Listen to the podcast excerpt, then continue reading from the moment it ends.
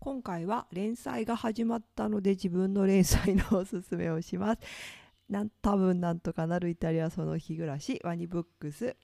イラストレーター漫画家の私の部です。このポッドキャストでは私がいろんなことを5分ぐらいでおすすめしています。イエー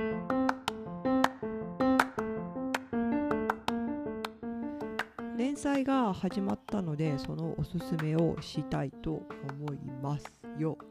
えっと、マニブックスさんの方で、まあ、今までいろんなところに書いてきたことをまとめたようなイタリアのことをいろいろ書いていこうとイタリアの生活とかねイタリアでこんなことを考えたとかこうなったああなったみたいなことを書いていく連載を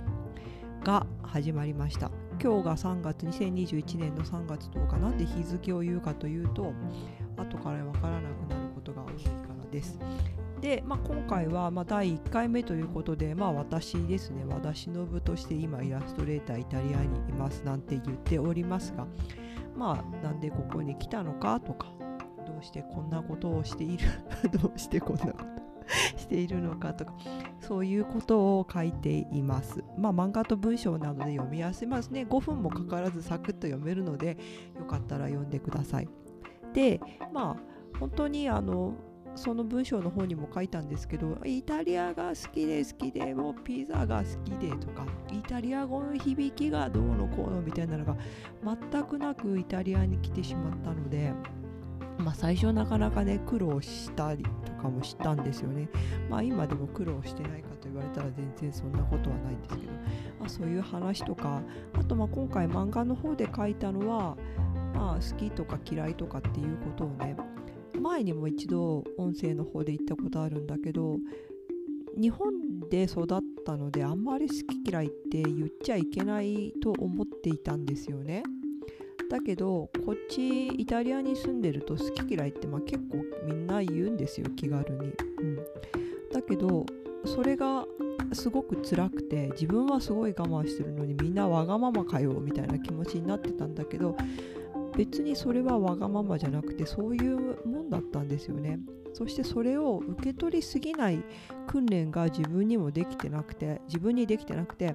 好き嫌いって言われる言ったりとか言われたりとかするとそれがなんか相手が全部自分を否定しているような気持ちになってたところがすごくあってでそうじゃなくてただ単純に A が B が嫌いっていうだけだったのにそれをこう拡大解釈して私が A が好きだって言ってるのに A が好きじゃないなんて私のことが嫌いなんだぐらいまで言う。感じのまあまあちょっとところが自分にあったよなって今は思います。だから好き嫌いをこう気軽に言うと同時に好き嫌いを受け取らないみたいなのが自分にはなかったなって今はね思ったりしています。まあそんなことをですね漫画と文章で書いて、まあ、月に一度これから連載をするのでよかったら読んでみてください。面白いといいな。気楽に読めるものです。よかったら読んでください。